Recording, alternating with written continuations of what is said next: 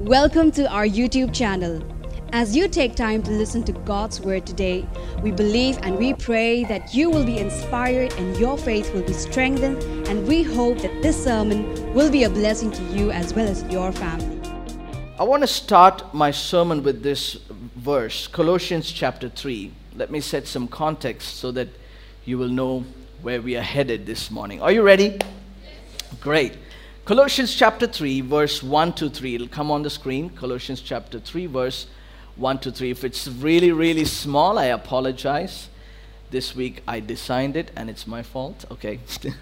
But if you have your Bibles with you as well, you can join with me. Shall we read it together? One, two, three, go. Since then you have been raised with Christ. Set your hearts on things above, where Christ is seated at the right hand of God.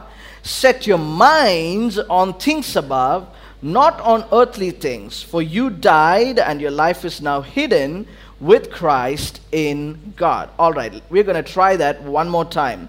I hope you got it. Let's try that one more time. Since then, you have been raised with Christ. Set your hearts on things above, where Christ is seated at the right hand of God. Set your minds on things above, not on earthly things, for you died, and your life is now hidden with Christ in God. The title of my sermon this morning is Change Your Headlines. Change your headlines. Now, don't you think that we are filled with headlines in our life every day? Right? You don't have to go far for headlines. It starts with home. Right? It starts with home.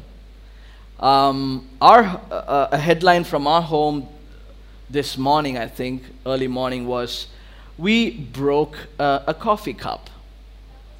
Coffee cup, favorite coffee cup of my wife was broken. I don't know why they are clapping, but I didn't tell them to clap, but they are clapping. That that's the headline. It was my fault. I broke it um, accidentally. Accidentally. I want to make that clear. It was accidental. It was right next to my bed, and I just tossed over, and I it fell. It fell on the floor. So, yeah, many people have a lot of headlines, right? What is your head? What has been your headline this month? What has been your headline this month? You know, uh, for the past two years, we've been only living on headlines. Do you know that? Since twenty nineteen, twenty, twenty-one, those you know three years of COVID, we've been living just on headlines. We've been just living on on Arogya Setu app. Right? What is that app? Is it? Am I saying it right? Arogya Setu, right? Constantly monitoring if COVID is doing its job correctly. Constantly monitoring if COVID is as fast as it say, as it says it is. Constantly monitoring and seeing that are we going to be okay? Constantly. Our life was filled with headlines. Mysterious disease. We never heard of a coronavirus ever. And it was sweeping across the world. People were dying. Jo- people were thrown out of jobs.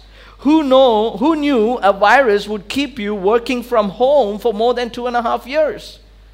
We never knew it was possible. Who knew that children and students would actually write online exams in their life? Who knew? It was illegal to write exams with books open. Yes. In my days, before virus, this is like A C and B C, right? Before Corona, after Corona. It used to be before Christ, after Christ. Now it's before Corona, after Corona. And, and, and life has changed so much. We follow too many headlines. There was racial and political tensions happening. There's a lot of religious tension, which is our headline. Many people are spending hours and hours and hours uh, watching news. In fact, that is also a kind of addiction, if I may point that out, because we are so focused in just the headline. Eventually, COVID, they said COVID is leaving. We were all happy looking at the headline that COVID is leaving. And then again the headlines came back saying COVID is coming back. And all the students were like, yes, thank you, Lord, for answering our prayers. And finally they said the COVID has left. And now we see some headlines cropping up here and there saying that we might head into a, another wave. So many headlines feel negative. It makes everything feel negative. But I want to share a tool with you this morning that can change the negativity that is coming out of your headlines. You have the headlines that is external, from newspapers, from magazines, from WhatsApp, from WhatsApp statuses. We become depressed reading the headlines of other people also. Hello? You spend half an hour on Instagram or Facebook or WhatsApp, and nobody would say, like, I wouldn't put on my WhatsApp status or Instagram that I broke a cup, would I? Like, I would say, I had a great day today, the church was brilliant. Now, I would only put the highlights, not the things that went wrong. Now, this is what everybody is doing. So as you sit and go through the highlights and headlines, and you just read that, and then you are depressed in like ten minutes of going through other people's life, thinking everybody's having a great time in this world except for me. Why, Lord, am I suffering? Right? This is what it does to us. You have external headlines that is affecting us mentally. And also now you have internal headlines. Can I talk a little bit about the internal headlines? A lot of times we have internal headlines. Oh, you're not going to make it. You think you're the smartest in your class. You think you're going to do great things. But no, I know you, and it's going to be a disaster. Many of us carry those kind of headlines about ourselves. We have put so many labels, so many tags of headlines on ourselves. But I want to help you change that. So the title of my sermon is Change Your Headlines. If you're taking notes, you can write this down. You can't always change your circumstances, but you can change your perspective about your circumstance. You cannot always change your circumstance. In other words, what is happening externally, what is happening externally, you have no control over. But what is happening internally, you have control. You have the power to allow what goes inside, what stays inside, and what is released out of you. Somebody say amen. Amen. You can, you cannot always change your circumstances, but you can change your perspective. You cannot control how people see or look at you or talk about you. But you can decide how you look at yourself and how you talk about yourself. So we're going to go through a couple of examples from the Bible. Are you with me, church? Are you ready? Yes. A couple of examples from the Bible. Now, Moses sent two men to survey the land of Canaan. They're supposed to go and look at the land, the soil conditions, see who lives there. Joshua and Caleb, they went there, they looked at the same land, but they gave two reports. They looked at the same land, but they gave two reports. Same circumstance, but two different perspectives. One was saying, God is with us, we can take over the land, God has released it to us. God has released it to us. It's the land of milk and honey, rich with blessings for all. And there was another guy next to him who did not see any of this. He saw mighty men who looked like giants. And he said, we would look like grasshoppers in front of them. He only saw giants, and because he gi- saw giants, he turned his identity into a grasshopper. Many of us need to shift our headlines, shift our perspective, because you are not called to live a grasshopper mentality. You're not called to live a grasshopper mentality. Many times you think the enemy is crippling me. Th- that's his job. His job is to cripple you. But at the same time, we have somebody who's appointed full-time, paid by heaven. He's not expecting anything from us. And his full-time job is to empower us. And his name is the Holy Spirit. Amen. Who is all the more powerful than the enemy. So what are you allowing on the inside determines how you look at yourself and the world around you. You can either see the giants, or you, so that you will become a grasshopper, or you look at the giants as grasshoppers, so you will be a giant in the eyes of God. Where are you looking? Numbers thirteen thirty-two, it said, they said, the land we explored devours those living in it. This is the report that he's giving. Hey, you said we are coming to the promised land, but actually the land that we are exploring, the land will eat us. We will die. If we step in, we will die. I want to take you to another example. Apostle Paul. He's going, his goal is to preach in Rome. So he is a missional guy, going and planting churches, preaching the gospel everywhere. And he says, I want to preach to Rome. But you know what the Roman government did? They arrested him. They beaten him. They took him forcefully into Rome and they locked him up. And they chained him and the guards were kept to make sure that he doesn't leave. And as he was chained and as he was beaten up and as he was inside the prison, they formed a committee that will discuss and determine when Paul will be beheaded. Now in this situation, if I was Paul, or, or if we had Times of Rome newspaper in Rome, the headlines would be like this: Apostle Paul awaits likely execution. Christianity is doomed. This is a potential headline that needs to come out. If there was the Times of Rome, they would write, Apostle Paul wrongly imprisoned and sues the Roman government for tens and millions of dollars. That could be a potential reason. There could be a blog post that would have come out. Seven reasons why Christianity will die in the end of first century. They would write an article about it. There will be a podcast or a YouTube message released saying, the rise and fall of Apostle Paul.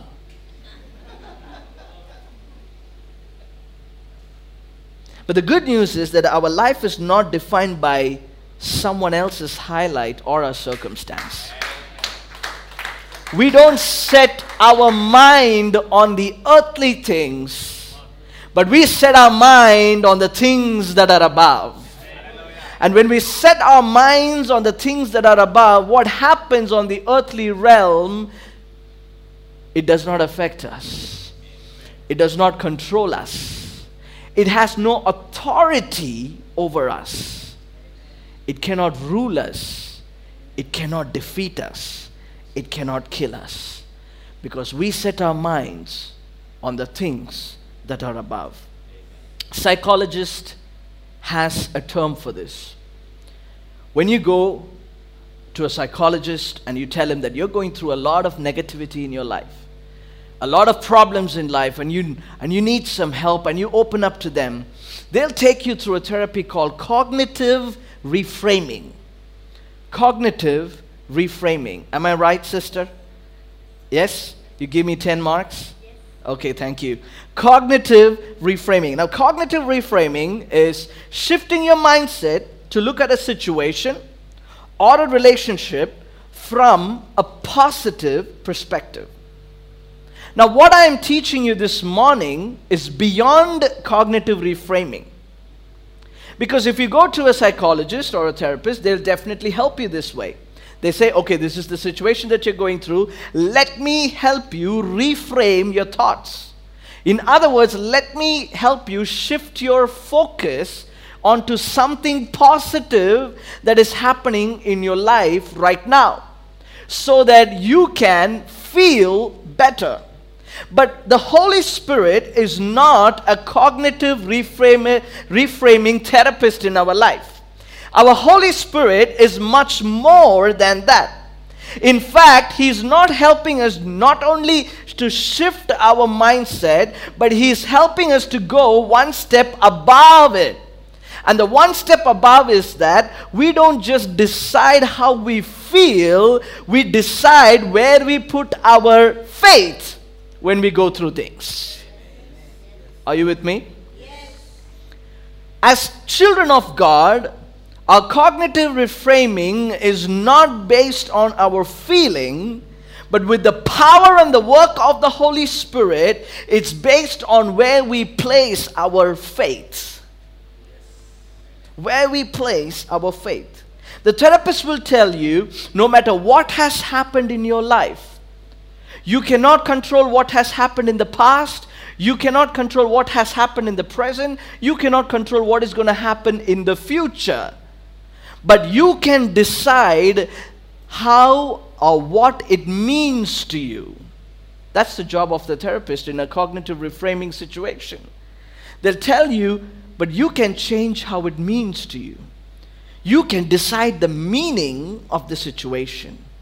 But this is so much more. What we have with the Holy Spirit is that we don't determine our own meaning. We put faith where we cannot understand things, and by faith the Lord will help us determine the outcome through the situation, which means that we don't distract ourselves from the problem. We say, oh, that's the problem, okay, let me walk into it. You with me? Yes. This is where the difference between cognitive reframing and the Holy Spirit reframing. Cognitive reframing will work initially to make you feel better. That's great. If it's working for you, practice that. It's fine. But as spiritual people, let's go a little bit more beyond that. One step more above that, which means that we say that, yes, I know this was affected. I know I was wounded. I know there are some, some things that is carrying, uh, you know, that, I, that I'm carrying, but I'm not going to say, I'm not going to look at my wound. I'm going to look at the better hand so that I will feel good. But I'm going to say, by faith, I'm going to look at the wound and I'm going to say, I will be healed in the name of Jesus. Now that's a Holy Spirit faith-filled reframing. That's what God's word will do to you. When you allow the Holy Spirit to work in your life in such a way, you will see that you will change your headlines. Automatically, the headlines that you have in your mind will change. This is what Paul is doing. He does not buy into any negative potential news that I read out to you. All the horrible situation that is awaiting, and there is a potential execution that is about to come on Paul. But this is Paul's perspective. And he writes this in Philippians chapter one, verse twelve to fourteen. After he's been through this, he's writing, or while he's going through his writing, now I want you to know, brothers and sisters, that what has happened to me has actually served to advance the gospel. In other words, he's saying, I like my pain because this pain advances the gospel. This pain brings breakthrough into my into the kingdom of God. I'm happy about the fact that I'm in chains. The disciples, the, the church in the Philippines, the church in the Colossians are probably praying deeply. They're probably declaring war room prayer for him to be released. They're probably singing, break every chain, break every chain. Lord, bring Paul out. But Paul is coolly writing. He's sending an email, just imagine with me. He's sending an email and he's saying, brothers and sisters, it's okay, chill out. I'm actually, I'm actually fine. Because this is helping the gospel. As a result, it has become clear throughout the whole palace guard and to everyone else that I am in chains for Christ. In other words, he's saying, now the prisoners know that I stand for Christ. If I was outside the prison, they would never know. They would have thought I'm just a rebel. But now they clearly know that I'm in chains for Christ. And because of my chains, most of the brothers and sisters have become confident in the Lord and dare all the more to proclaim the gospel without fear. Paul writes his own headlines. Now this is, this is Paul's headline. They said Christianity is going to end in the first B C. Now Paul is writing, Roman plan backfires. Apostle Paul preaches to the prisoners. Romans thought that Paul was their prisoner, but Paul knows that he owns the prison as long as he's inside. Come on, somebody. The Romans thought that he is a prisoner inside the prison, but Paul's, Paul knows that he owns the prison as long as he stays inside the prison. Which means that Paul's saying, hey, prison ministry dot com, here we go. I've been roaming here and there outside all the time. I just came to know there are so many people who are yet to hear the gospel inside the prison. Keep me inside, guys. I've got work to do.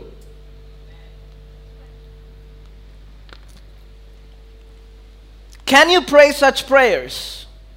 Are you brave enough and daring enough and faith-filled enough to pray saying, Lord, keep me in this problem and keep me in this situation because because of this situation, I am meeting some people in my life that I've never met and I want to share the gospel and good news with them. So Lord, keep me until I'm done. Oh, Lord, keep me in the hospital because there are twenty beds in this ward and I need to send the gospel to all the twenty beds, so don't discharge me, God, until the gospel goes to all the twenty beds that I'm staying in the hospital for. Anybody prayed that prayer? Write your own headlines. Change your headlines. Amen? Paul saw every single thing as an opportunity. A very depressed man went to see the pastor. He was super, super depressed and he told, Pastor, life is crazy for me right now and I'm very depressed. So the pastor said, okay, sit down, let's talk. What is happening? He said, I am struggling in my marriage. My marriage is broken down, it's in pieces, I've got nothing left. He said, okay. Then he said, my finances is in a wreck. My financial situation is extremely, extremely bad. I just don't know what's going to happen tomorrow. He said, wow, okay. And finally, I am losing my faith. I just can't hold on anymore.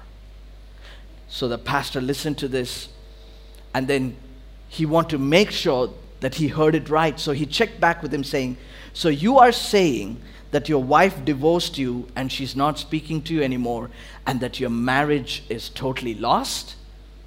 The man said, oh, no, no, no. My wife is still with me. We're still talking, but it's just not working out. Oh, okay. Let me check again. So you are saying your financial problem is because you lost your job and you're unable to work anymore? He said, no, no, no, no, no. I have my job. I am getting paid, but it's just really, really hard. Oh, okay. And the pastor checks again. So let me check one more time. So you're saying that you lost all faith in God and you believe that God doesn't not exist anymore? Oh, no, no, no. I never said that. I still come to your church. I sit in the second row. I worship. I know all the songs. In fact, I'm learning some songs, but it's just really, really hard. The pastor smiled and he said,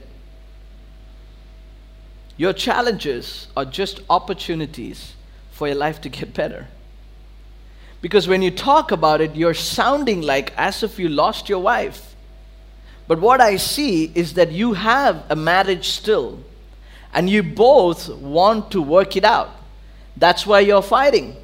If you're still fighting, it's a lively marriage. And all the married men said, they will not say amen, because they are clever and wise men. They look at the jobs. You say you have big financial crisis. And I thought the way you put it across, I thought you don't have any job anymore, but all, but I can see that you're still employed, which means that God can do miracles in your life if you can put your finances in order. Your challenge is still an opportunity.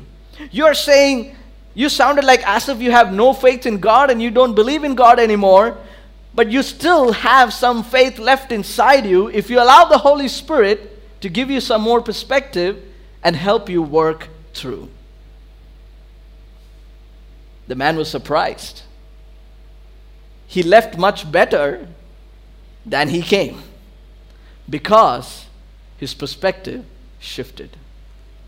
Instead of saying, my marriage is totally broken, he changed his headline saying, I still have a wife and I'm going to make things right. Instead of saying, my finances is totally a wreck, he said, I still have a job and I'm with the Word of God. I'm going to put things in order. Instead of saying, I don't know if God is there anymore, he rephrased it, saying, I know God is there. I might have a little bit of faith left in me, but I'm going to ask the Holy Spirit to work on my behalf. What is your headline? What is your headline? Real challenges, real opportunities. Devil has a headline, but God has a different headline. Amen. Try to look for the beauty in the midst of your pain. Try to look for God in the midst of your trouble. Try to hear His gentle voice in the midst of everything you are going through. We don't set our thi- our mind on earthly things, but we set our mind on the things that are above. You may not be able to change your circumstance, but with the help of the Holy Spirit, you can change your perspective. You can change your heart. You can look at it differently. I wrote some headlines for our church. Do you want to hear it? K C C. Started, started small with seventy chairs and three people. But God led it to one hundred fifty and beyond. Teenagers going through troubles, but by the grace of God and through Verve, the healing process has begun. Amen. Amen. Hurting woman cries out to God, but she finally found freedom and forgiveness in the name of Jesus. Newcomers said yes to take next steps, and they thought serving will change their life, change uh, others' life or help others. But ended up, it ended up changing their own life. Life group members diagnosed with cancer, but as close friends trusted God for a miracle and prayed and stood together for healing. There are so many headlines that I can keep going on and on that we can write. But the devil would say, financial problems will hit you and this will be the end. But we will write a headline saying, this financial problem is an opportunity to increase my faith. That's my headline. It is possible. Second Corinthians chapter four, verses eight, nine, and sixteen, eighteen, it says, We hard, we are hard-pressed on every side, but not crushed. We are perplexed, but we are not in despair. We are persecuted, but we are not abandoned. We are struck down, but we are not destroyed. Verse sixteen, Therefore, we do not lose heart, for our light and momentary troubles are achieving for us an eternal glory that far outweighs them all. Verse eighteen. Can we read it together? So we fix our eyes not on what is seen, but what is unseen. And that is called, my church, faith. Faith. Since what is seen is temporary, and what is unseen is eternal. Can you stand with me, church? We have an eternal God. We live to call into eternal life. Change your headlines. Don't write your headlines based on the things that you see, because what you see is temporary. But what you don't see is eternal. I had a beautiful conversation with a couple last Sunday. Well, in fact, she's here, Lufina and her husband Jay. And my goodness, God has changed their headline. God has touched their life. They came for Easter evening show. They felt the presence of God. They came last week and received the message, Scandalous Grace. And the entire community rejected them because of one choice that they made in life. An entire community rejected them. But last Sunday, God spoke to them and said, you are accepted, you are loved, you are restored. And they have made a commitment to be part of this church and this community and this family. And we're going to stand with them and we're going to pray with them.